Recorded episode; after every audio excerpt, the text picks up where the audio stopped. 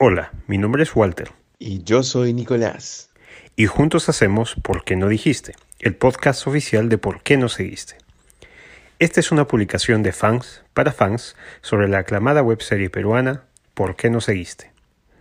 En cada podcast discutimos datos interesantes, detrás de cámaras, conversamos sobre los episodios más recientes y analizamos nuestras propias teorías. Bienvenidos. Ok, eh, muchas gracias a todos. Bienvenidos a nuestro podcast. En esta ocasión tenemos un invitado muy especial. Es eh, Carlos Cabrera, quien interpreta a, Daniel en bueno, la serie en ¿Por qué no seguiste?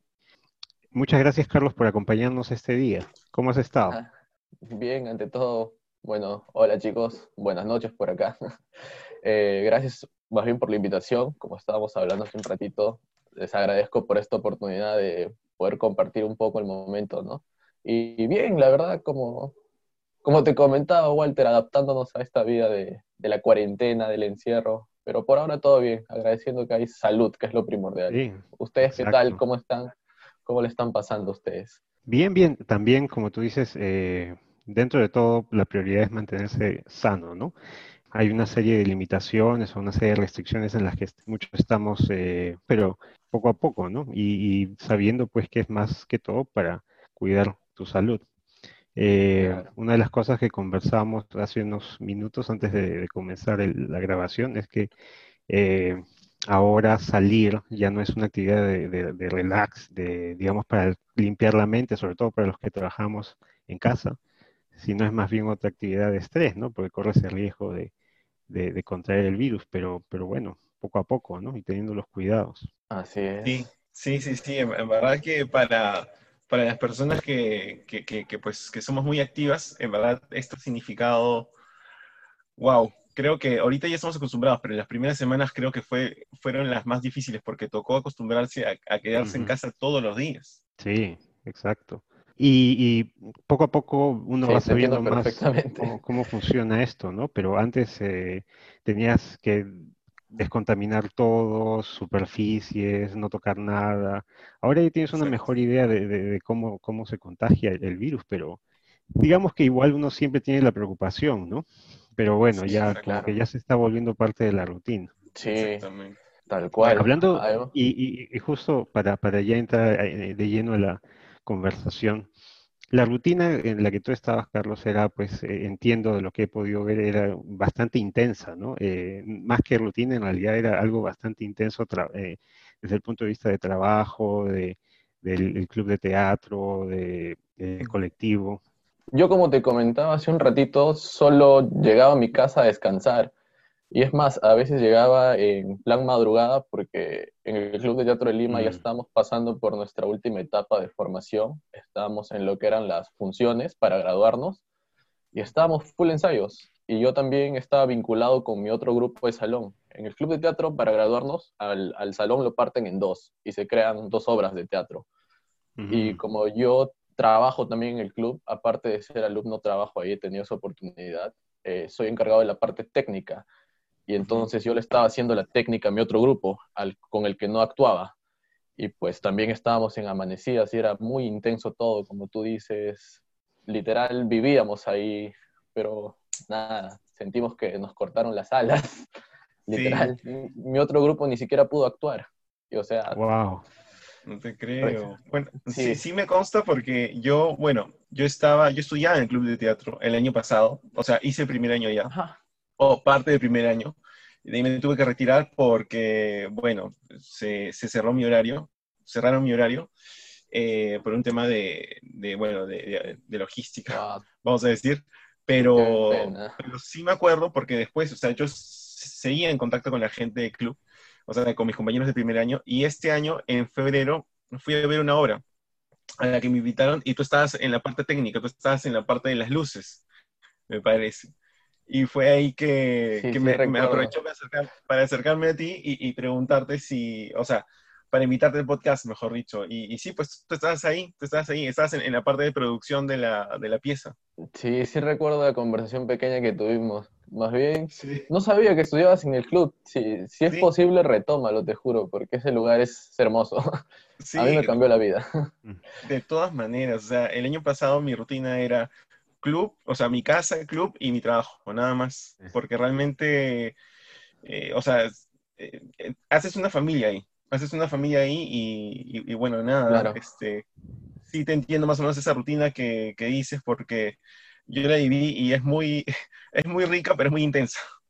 Sí, o sea, fuera de eso que de la rutina y lo que te pueda enseñar el club, eh, el, ambiente, el ambiente familiar que tiene, creo que es un plus muy importante a favor que, que juega para la institución. Sí, sí, sí. Sí, es verdad, muy cierto. ¿Cómo, ¿Cómo, así llegas tú al teatro? Eh, ¿Cómo así te, te diste cuenta que, esto te interesaba? Yo hice un taller de actuación para la cámara. Ese fue mi primer acercamiento a la actuación. Y en ese taller tengo la suerte también de que me forma Paul Gastelo. Paul Gastelo es mi, oh. primer, mm, sí, mi primer maestro, mi primer profesor de la actuación. Y justamente al finalizar ese taller, Paul Gastelo es que me, me, aconseja, me dice, Carlos, mira, quisiera que te sigas formando como actor, pero, pero ya no acá en, en lo que es cámara. Quiero que pruebes en lo que es el teatro y te invito al Club de Teatro de Lima. Y ahí fue donde la idea del teatro se me quedó en la cabeza porque yo, me, yo inicié el taller como buscando un hobby, como matar tiempo, como decir, a ver, vamos a probar esto. Y fue ahí donde coincido y voy al club, sí. Gracias a un consejo de Paul Gastelo es que termino en el Club de Teatro de Lima. Carlos, cuando tuvimos la oportunidad de hablar con, con Mr. Chaufa, con Joe Silva, él nos mencionó un poco, o sea, nos contó un poco de la entrada a la actuación, también como que fue casualidad para ti, algo así. Sí, justamente el taller al que te menciono fue por consejo de Joe. Joe, yo, yo lo conozco desde, pucha, cinco añitos. Somos muy amigos desde infancia y es mi promoción encima. Y él toda la vida quería ser actor. Tú le preguntabas a Joe en secundaria, ¿qué quieres hacer? Quiero ser actor. Y justamente él me dice, Cholo, ¿por yo vivía estresado ese tiempo, te juro, porque no sabía qué hacer con mi vida. Y él me dice, ¿por, qué no, ¿por qué no pruebas un taller de actuación, a ver, relajándote como hobby? Ya le dije, bacán. Y gracias al consejo de yo es que me matriculo a ese taller de actuación para la cámara. Yo tiene mucho que ver que yo haya terminado haciendo esto. Qué bien. Sí, él nos contó un poco de, de, cómo así llegaste o, llegaron a la, a la, actuación, o bueno, en tu caso. Y bueno, justamente para, para seguir con la siguiente pregunta, eh, Carlos, cuando Ozzy te propone el personaje de, de Daniel, ¿En qué te inspiraste para, construirlo? Cuando Ozzy me propone a Daniel, primero iniciamos la historia de Daniel con lo que es el cortometraje. Antes no, no pensábamos en hacerlo web serie. Y justamente para construir el personaje en el corto, me, me, apoyé bastante en Luis, porque Luis era el que había escrito esa historia. Y, y, yo quería más o menos saber en qué se inspiró Luis, cómo fue que se le ocurrió, la soñó y todo. Me acuerdo que antes de grabar nos interrogamos el uno al otro y empezamos a compartir ideas. Había hecho una preparación de, de lo que es Daniel antes de ir a grabar, pero yo creo que lo termino de construir momentos antes de grabar gracias a esta charla que tuve con Luis y él me empieza a aclarar cómo fue que le escribió, por qué, en qué le nació. Como que empezamos a unir piezas los dos. Y, y, ahí fue cuando empecé a construir Daniel. Pero siéndote así un poco honesto, la verdadera construcción de Daniel ya para la web serie, la empezamos a llevar de la mano. Yo, digamos, nunca había tenido o nunca había tenido la oportunidad de escuchar eh, el sentimiento que significa salir del closet, el sentimiento que significa tener a veces el prejuicio de la gente y todo, porque yo, yo no lo había vivido. Mis compañeros eran como que la fuente de aprendizaje para mí. Y yo, gracias, no sé, a Ozzy, a toda la manera abierta que ellos tienen de expresarse, yo pude construir mi personaje a, base de sus experiencias. Pienso que Daniel es una construcción de Ozzy y Luis. Tengo una mezcla de los dos ahí, porque los dos han sido mi, mi, apoyo. Sí. Qué bueno, qué bien, qué interesante, Carlos. Qué bueno. Cada, cada personaje es un universo distinto, ¿no? Eh, Daniel en, en PQNS, Toto, creo que también tú hiciste Toto en, tus amigos nunca te harían ah, daño. Sí, tus amigos nunca te harían daño. Eh, Bernardo, ¿no? En Quieres estar conmigo. o Alberto hasta hace poco, ¿no? En el, eh, Sofía del Tiempo. Sí, así es. Ahora, Qué chévere, has hecho tu tarea, Walter. de estos personajes, ¿cuál consideras que, que, es el que más te ha retado? Definitivamente Daniel, definitivamente. Y siento que había una construcción, como les decía hace un rato, de personas que se han apoyado en mí. Y en esto quiero rescatar mucho el trabajo de Ozzy, porque Ozzy es un director que se esmera en la creación de los actores hacia sus personajes. Él también mete su cuchara, está ahí. Ozzy, por ejemplo, me decía, ya, hagamos esto, pongámosle un signo del zodiaco, imagínate cómo mm. fue en su vida anterior, cómo sería la vida futuro, por qué crees que pasó, qué pasó con su papá, es su madre soltera, por qué, cosas así, íbamos construyendo los de los dos, los dos de la, a la par, por así decirlo. Y creo que eso es lo, lo, rico de la serie, que el director sabe entender a sus actores, sabe pedirle a sus actores. Sí, sí, sí. En, en, en otras conversaciones nos, nos, siempre nos, nos comentan que es tan interesante estar de frente o como detrás de la cámara, eh, o, en, el, en, el, escenario o tras bambalinas. Eh, ¿cómo, ¿cómo, te ves tú? ¿Te, ves, ¿Te sigues viendo interpretando personajes como un actor o, te, te, llama más eh, quizá dirección o, estar tras bambalinas? No, definitivamente me gusta actuar. Creo que si me pones entre, entre actuación y dirección, voy a preferir siempre el escenario. Claro. Lo disfruto bastante. Cuando estoy ahí siento que me teletransporto. Sobre todo en el teatro, cuando puedes vivir esa adrenalina, ¿no? incluso a veces solucionar cosas en el presente y todo. Pero no te voy a negar también que la dirección me, me llama bastante la atención. Sí, Justamente he tenido la, la, suerte de compartir ahí con, con Paco Caparó, con Diego Laoz, en trabajos que hemos hecho para el Club de Teatro de Lima y, verlos dirigir para mí ha sido una clase maestra, ¿no? Y yo que estaba trabajando ahí prácticamente no eran clases para mí, pero se aprendía bastante. Y sí, me llama la atención dirigir algo algún día. Qué bueno. Eh, Carlos, eh, bueno, como tú dijiste al principio, eh, la preparación que se requirió para, para la web serie era distinta porque significaba estar grabando varios días y varias horas con el mismo personaje. Y claro, todos nosotros eh, fuimos testigos del crecimiento actoral que tuvieron todos ustedes. Particularmente en tu caso, déjame decirte que se vio ese crecimiento definitivamente de personaje y, obviamente de tu, de tu, parte como actor. En PQNS2, pues, en, serio, sí, fue la, vamos a decir, la consagración de varios de ustedes. Y mm. te quería preguntar, en un posible PQNS3, porque no sabemos, no sabemos si se va a dar, sobre todo por la coyuntura que estamos pasando también. Este, hashtag queremos PQNS3, pero, claro, claro. pero si se un PQNS3, eh, ¿qué aspectos de tu personaje te gustaría que se viesen? ¿O, qué te gustaría que le pasase a, a, a Daniel?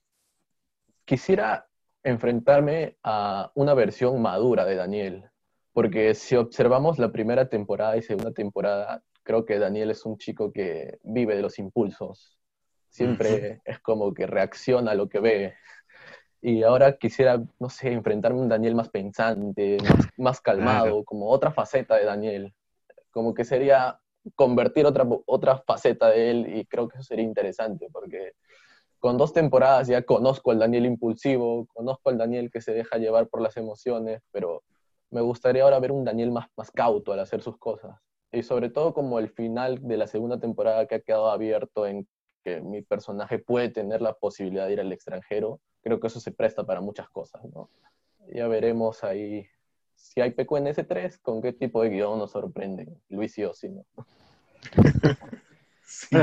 pero ¿qué, qué, haría, ¿qué haría Carlos? Porque Carlos se, se fue de Moyobamba, ¿no? Y vino a Lima para ampliar sus oportunidades y, y tener nuevas experiencias, ¿no? Pero ¿qué, qué le aconsejaría a Carlos a Daniel? ¿Irse o, o quedarse? Yo creo que irse definitivamente porque a veces, a veces el ir a otro lado te da madurez, te da, te hace ver la realidad de otras maneras. Por ejemplo, yo en provincia tenía una manera de ver las cosas y al venir a Lima, obviamente todo mi chip cambió. Muchas veces en provincia mm. las, las personas se puede decir que vivimos en una burbuja. Incluso lo puedo comparar ahora con esto de, de la coyuntura que está pasando. Eh, mi familia mi familia era como que decían, no, ese, ese virus va a quedar ahí en Lima, no pasa nada, en provincia estamos bien, todos estamos tranquilos. Y ahora incluso mis abuelos no pueden ni salir a la esquina porque toda la cuadra es infectado. Y es porque la gente muchas veces piensa que, piensa que lo que pasa en Lima no puede llegar allá. Y sí, por eso le aconsejaría a Danielito, Danielito, mira otras barreras, tómate tu tiempo de conocer un poco el mundo y a ver si, si pisas tierra por ahí, ¿no? sí. Interesante lo que mencionas, porque normalmente eh, dicen que son los que viven en Lima los que viven en una burbuja, ¿no? Pero en realidad, pues, eh, aplica a cualquier lado. Puede ser de ambos lados, exactamente. Sí, sí, sí. Como dice Nico, puede ser de ambos lados, pero muchas veces eh, la, burbuja de provincia es prejuicio, es comunidad, es tener todo, todo a la mano, por así decirlo.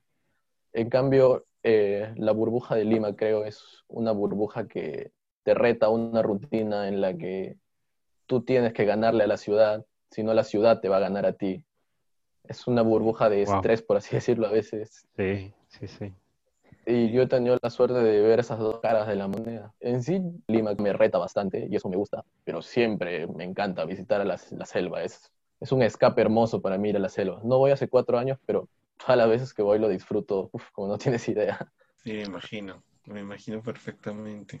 Justo conversábamos cuán retador habían sido todos estos personajes, específicamente el de Daniel, porque bueno, es un personaje que comienza a explorar su sexualidad, pero eh, a lo largo de, tu carrera, Carlos, creo que también has, participado en otros esfuerzos que han ido más allá de lo que uno podría llamar como teatro tradicional, ¿no? Eh, te duele que usa teatro físico con cajones, eh, Capital 2.5, que es bastante interactivo, ¿no? Inclusive te dan este, chela para tomar, ¿no?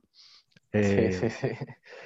Entonces, ¿cómo, considerando que ahora, digamos, por lo menos en el futuro mediano, ¿no? Lo, que queda del año y quizás un poco más del próximo año, digamos que va a haber una serie, serie de limitaciones para el teatro y en general otras artes, ¿no? ¿Cómo, cómo lo ves? ¿Cómo, ¿Cómo crees que el teatro debe modificarse o adecuarse? ¿Consideras que Zoom o estas eh, herramientas de videoconferencia puede, puede fluir teatro por ese, ese tipo de herramientas?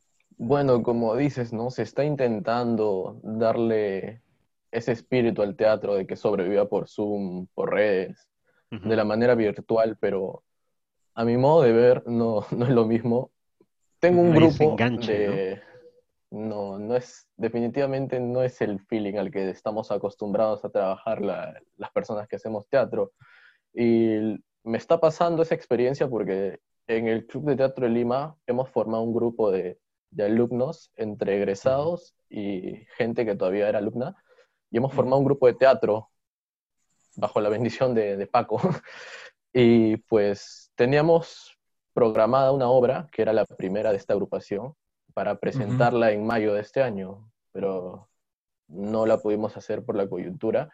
Y ahorita estamos como que probando un proyecto de teatro virtual y definitivamente es algo que nos está costando, de radioteatro. Ya más adelante, fácil en, redes sociales podré compartir algo de eso, pero no es lo mismo, definitivamente no es lo mismo. Y espero que el teatro se pueda ya tener afluencia de público para el próximo año, porque definitivamente este, no, no de la manera en la que estamos acostumbrados, evidentemente. Incluso en el club estamos viendo la manera de cómo vamos a organizar la sala, cómo, vamos a poner el tema de la distancia, cómo va a ser el hecho de los, ensayos.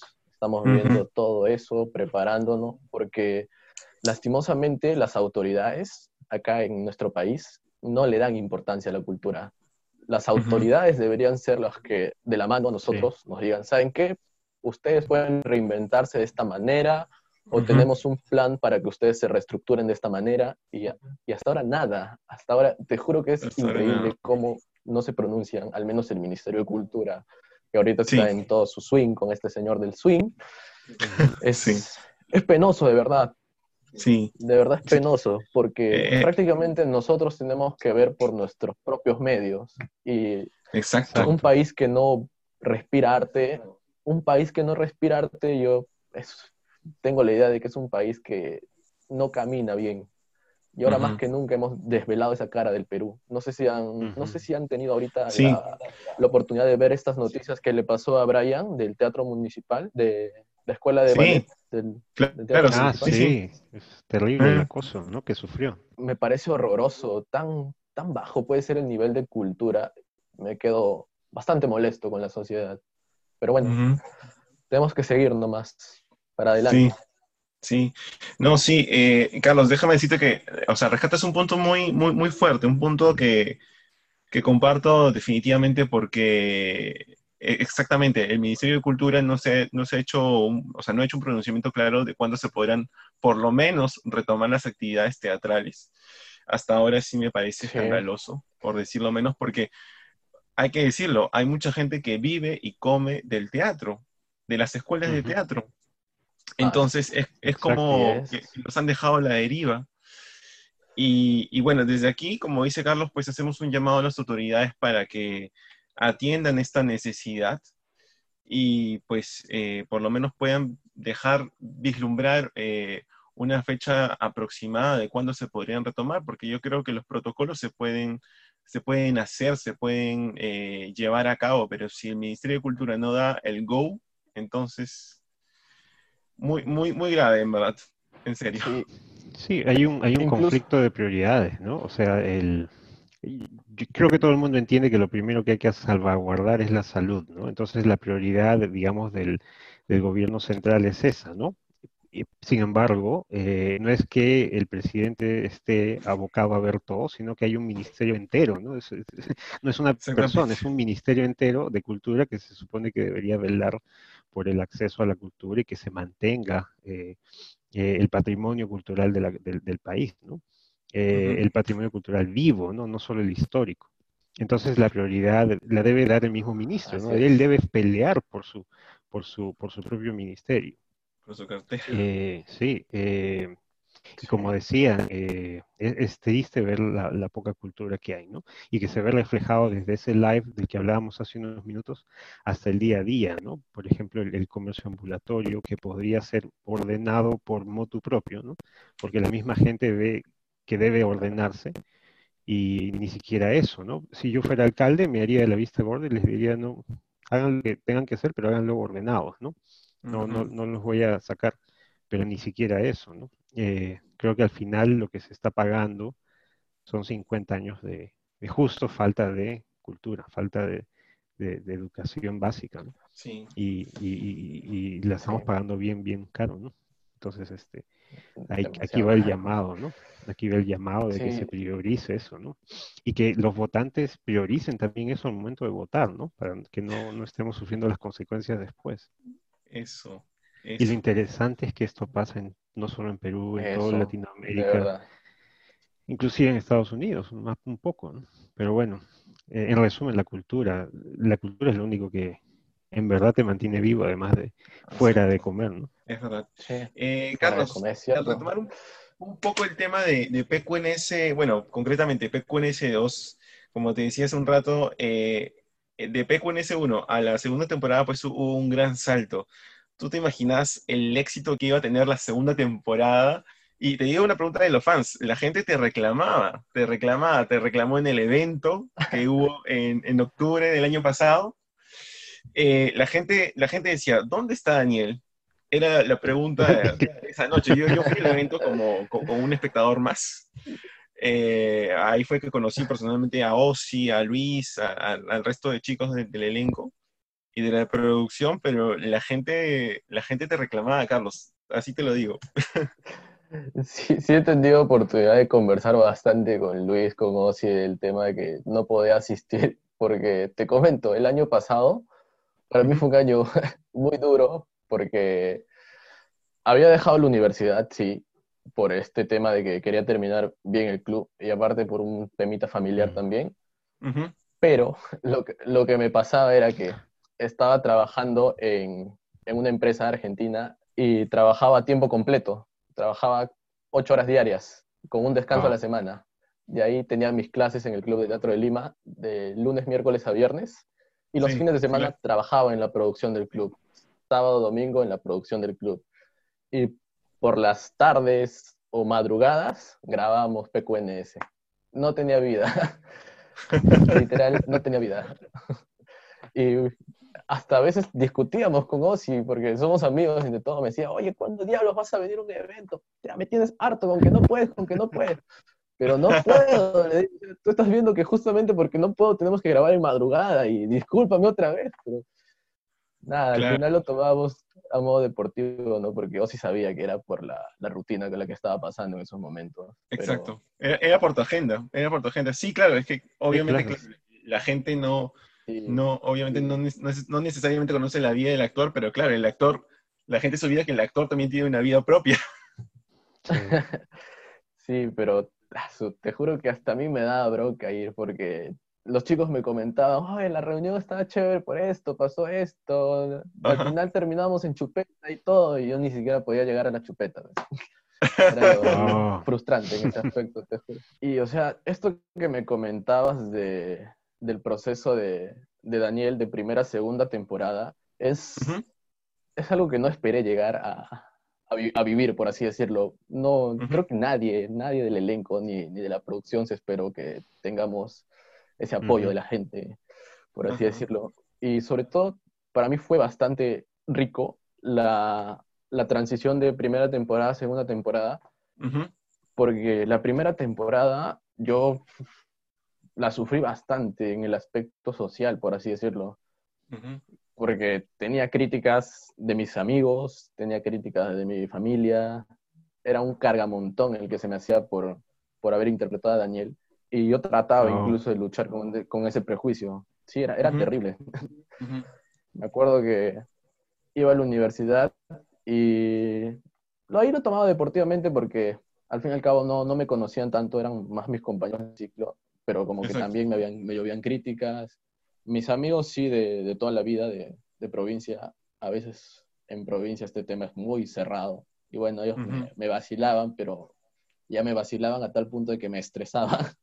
Incluso en, en, casa también. En casa te comento, eh, mi hermano sufrió un poco de, de, bullying en el colegio respecto a esto. Le, le ah. atacaban, le decían, no, esto, tu hermano sí, tu hermano el maricón, tu hermano el cabro, miren que está, en qué se ha metido. Qué fuerte. Era increíble que mi hermano me cuente eso, sí. Y a veces, eso no te voy a negar, hubo momentos en los que decía, tamare, me arrepiento de haber hecho esto porque mi familia está pasando esto, esto está en mi cabeza. y me frustraba bastante, me frustraba bastante. Pero cuando cuando la serie empezó a tener ya esta pegada en las personas dentro del país, fuera del país, y al, al, ver mensajes que me llegaban al, al, Instagram, al Facebook de gracias Carlos por esta actuación, por este trabajo que han hecho con los chicos, porque me ha permitido identificar a nuestra historia, a nuestra comunidad. Era como que la otra cara de la moneda, la moneda buena, la moneda rica. Y al final en una conversación con, con Paul en el club, le comenté, Paul, mira, me pasa esto, me pasa el otro. Y me dice, entiendo lo que estás pasando, entiendo que haya chocado en tu familia, pero si tú te has metido a esto, el camino es duro y tienes que saber afrontarlo. Y aparte, los actores no vivimos de la gente, los actores vivimos para nuestra chamba. Y fue ahí con, con esa charla que tuve con Paul que él ya me hizo a sentar cabeza y empecé a, hacer caso omiso a todo eso. Y fue donde más feliz me sentí, más tranquilo me sentí, me sentí más, más seguro de mis cosas, más lleno. Y ya la segunda temporada ya pude trabajar con total libertad. No sentí esa presión social, por así decirlo. Y también me, sirvió bastante para madurar como actor, sobre todo. Sí. Qué, qué, bueno. Así fue ese. E, e, este proceso. Qué bueno, Carlos. Y, gracias por eso. O sea, lo que esta serie ha permitido es dar visibilidad a todos estos temas, ¿no? Y, justo por lo que tú has pasado es por lo que mucha, mucha gente de la comunidad pasa, ¿no? Entonces, imagínate que estés pasando por una etapa donde tú mismo estás evaluando quién eres y que encima alguien, un externo, te diga, te comience a atacar y, y, se y comienza a hacerte bullying, pues es, terrible, ¿no? Y lo, que tú has, lo, que tú has hecho eh, al interpretar este personaje es, es ayudar a dar visibilidad a la comunidad y mostrar al público que quien pertenece a la comunidad en realidad es, una persona común y corriente, ¿no? Que crece, que tiene eh, inmadurez, que tiene inseguridades y que, va, que las va desarrollando, las va, las va corrigiendo, digamos que las va madurando. Quizás es el mejor, la, más, la palabra más exacta. Y, gracias por ello, porque eh, el personaje que has interpretado es prácticamente el, como tú dices, e, es, estoy seguro que has encontrado decenas de personas que te han dicho, oye, este es mi caso, yo he pasado por esto, este, Y, el personaje que tú, tú, interpretas me hace ver pues que no estoy solo, ¿no? Creo que si, si, algo te llevas es que eh, tú has logrado eso, ¿no? Has, logrado que eh, alguien que había pasado por eso se vea reflejado en esa serie y vea que eh, no está solo. Y eso, es, eso es un gran, un gran aporte y gracias por eso. Sí. Nada, chicos, gracias a ustedes por, las palabras, más bien, de verdad. Como les digo, todo eso es el lado satisfactorio y más que nunca me quedo con eso. Qué bueno, qué bueno, Carlos. Sí, gracias. Eh, bueno, obviamente estamos todavía pasando por esta, por esta pandemia, por esta coyuntura. Pero eh, cuéntanos eh, cuáles son tus, tus, planes o proyectos a futuro. A ver, a futuro tengo, eh, bueno, ahora que con esto de la coyuntura que estábamos tratando de desarrollar esto de radioteatro que les comentaba, con mi grupo de teatro Sindria, ya más adelante pondré esas novedades, pero es una manera de hacer que el teatro no se pierda virtualmente, por así decirlo, contar una historia de cinco locos que es se chancaban haciendo, pensando qué hacer. Al final llegan algo. Y el próximo año ya cuando esperemos que haya afluencia de público a las salas, esperamos terminar con las funciones de mi grupo, terminar con, con Sofía en el tiempo, que se quedó a dos funciones de finalizar su temporada, de Todas Somos René, que es nuestra otra obra. Esperamos que tenga su mes, su mes de, funciones. De ahí teníamos planeado volver con Maribel Dice los Pieses, que también es una producción que hicimos en el club, un texto de, Alfredo, de Alfredo Bushby, que es dramaturgo peruano, y bajo la dirección de Diego Laoz. Esperamos volver con eso, y pues por ahora esos son los proyectos. Y sobre, ah, y me estaba olvidando, con el proyecto de Sindria que tenemos también en teatro. Ah, se me fue el nombre, Dios. Ya. Sí. ¿Qué tiene Instagram? teníamos... Sí, tiene un Instagram eh, justamente hicimos un evento para recaudar fondos eh, el año pasado para la obra que se nos venía, pero nada, ya todo lo tenemos guardadito ahí para cuando podamos estrenar, esperemos el próximo año. Con fe, me vino el nombre de la obra. Cariño Malo. Vamos a estrenar Cariño Malo. Ese es, el título de la obra. Ah, Cariño Malo. Siento es que, como siempre trabajamos bajo el nombre de Sindria, se me acabó Sindria, Sindria por todo lado. ¿De qué, trata, Cariño Malo, si es que nos puedes contar? Cariño Malo es una historia de una mujer que tiene su proceso de depresión post relación amorosa. Podemos observar cómo ella sufre, cómo ella se cuestiona por la relación, por qué terminó, se fue ella la del error, fue su pareja la del error. Y esta historia la vamos a contar bajo tres actrices. Tres actrices van a interpretar este sufrimiento que pasan las mujeres, pero nosotros estamos ambientando el sufrimiento netamente en su cuarto. Y a cada actriz le vamos a dar un, cuarto diferente para este personaje que en sí es el mismo. También queremos meter musicalización, y ahí estábamos puliendo unas cositas todavía, pero en sí la historia va de eso. Qué bueno, qué bueno. Eh, Carlos, danos a, a, conocer, bueno, para nuestros amigos del podcast que nos están escuchando el día de hoy, tus redes sociales, por dónde te pueden seguir directamente, por dónde se pueden enterar de tus novedades. Cuéntanos. La única red social que manejo por ahora es el Instagram. ¿Mm? Y pues me pueden encontrar ahí como Leutcertus. Es un poco complicado, pero se escribe L-E-U-D-H-C-E-R-T-U-S. Leutcertus, que significa libertad certera es una combinación de griego y latín que mezclé yo hace unos años y, ah, se, creó así mi nickname. Buenísimo. Buenísimo. Bueno, Carlos, nada, eh, Walter, ¿tienes una pregunta más? No, no, no, solo, solo me queda agradecer, este, Carlos, por, por el tiempo que nos has brindado. Y, y en verdad eh, nos, nos, interesa mucho a, Nico, a mí, en general a, todo, a todos los fans de, de, por, porque nos seguiste, eh, ver tu progresión. Nos ha, nos ha sorprendido mucho y eh, esperamos que esa progresión continúe. ojalá dentro de la serie, en un, una, una eventual tercera temporada o igual como parte de tu esfuerzo en, el teatro, ¿no?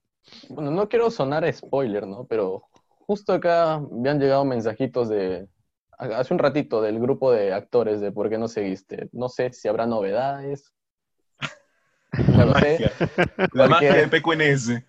Cualquier cosa ya la estarán viendo en redes sociales. Y de manera personal, chicos, agradecerles por difundir esto, por darse el tiempo de hacer las entrevistas, por hacer voz justamente no solo respecto a la serie, como hablábamos hace un ratito, esto, el tema social que estamos pasando, de la cultura pobre que está viviendo el país, y ustedes de alguna u otra manera están aportando a que esa voz sea escuchada y de lo personal les agradezco y los felicito tremendamente, de verdad. Gracias, gracias Carlitos, muchas gracias. Sí, muchas gracias. Y gracias por haber estado con nosotros el día de hoy. Eh, bueno amigos, esa fue la entrevista con Carlos Cabrera el día de hoy. Walter, Ah, muchas gracias a todos y especialmente a Carlos por dedicarnos unos, eh, unos minutos. Muchas gracias, Carlos, que estés muy bien. Gracias, chicos, cuídense, que les vaya muy bien. Muchas gracias por acompañarnos. Por favor, no duden en contactarnos, eh, enviarnos sus dudas, sus sugerencias a nuestras redes sociales. En Instagram somos PQND Podcast, en Twitter el podcast de PQNS. Y nuestros, ah, nuestras redes sociales personales. Nicolás, ¿tú quieres decir tu Twitter? Claro que sí, amigos. Mi Twitter es arroba ricolas, dice. ¿Y el tuyo, Walter? Arroba ya pues hijito. Muchas gracias, que estén muy bien. Conversamos luego.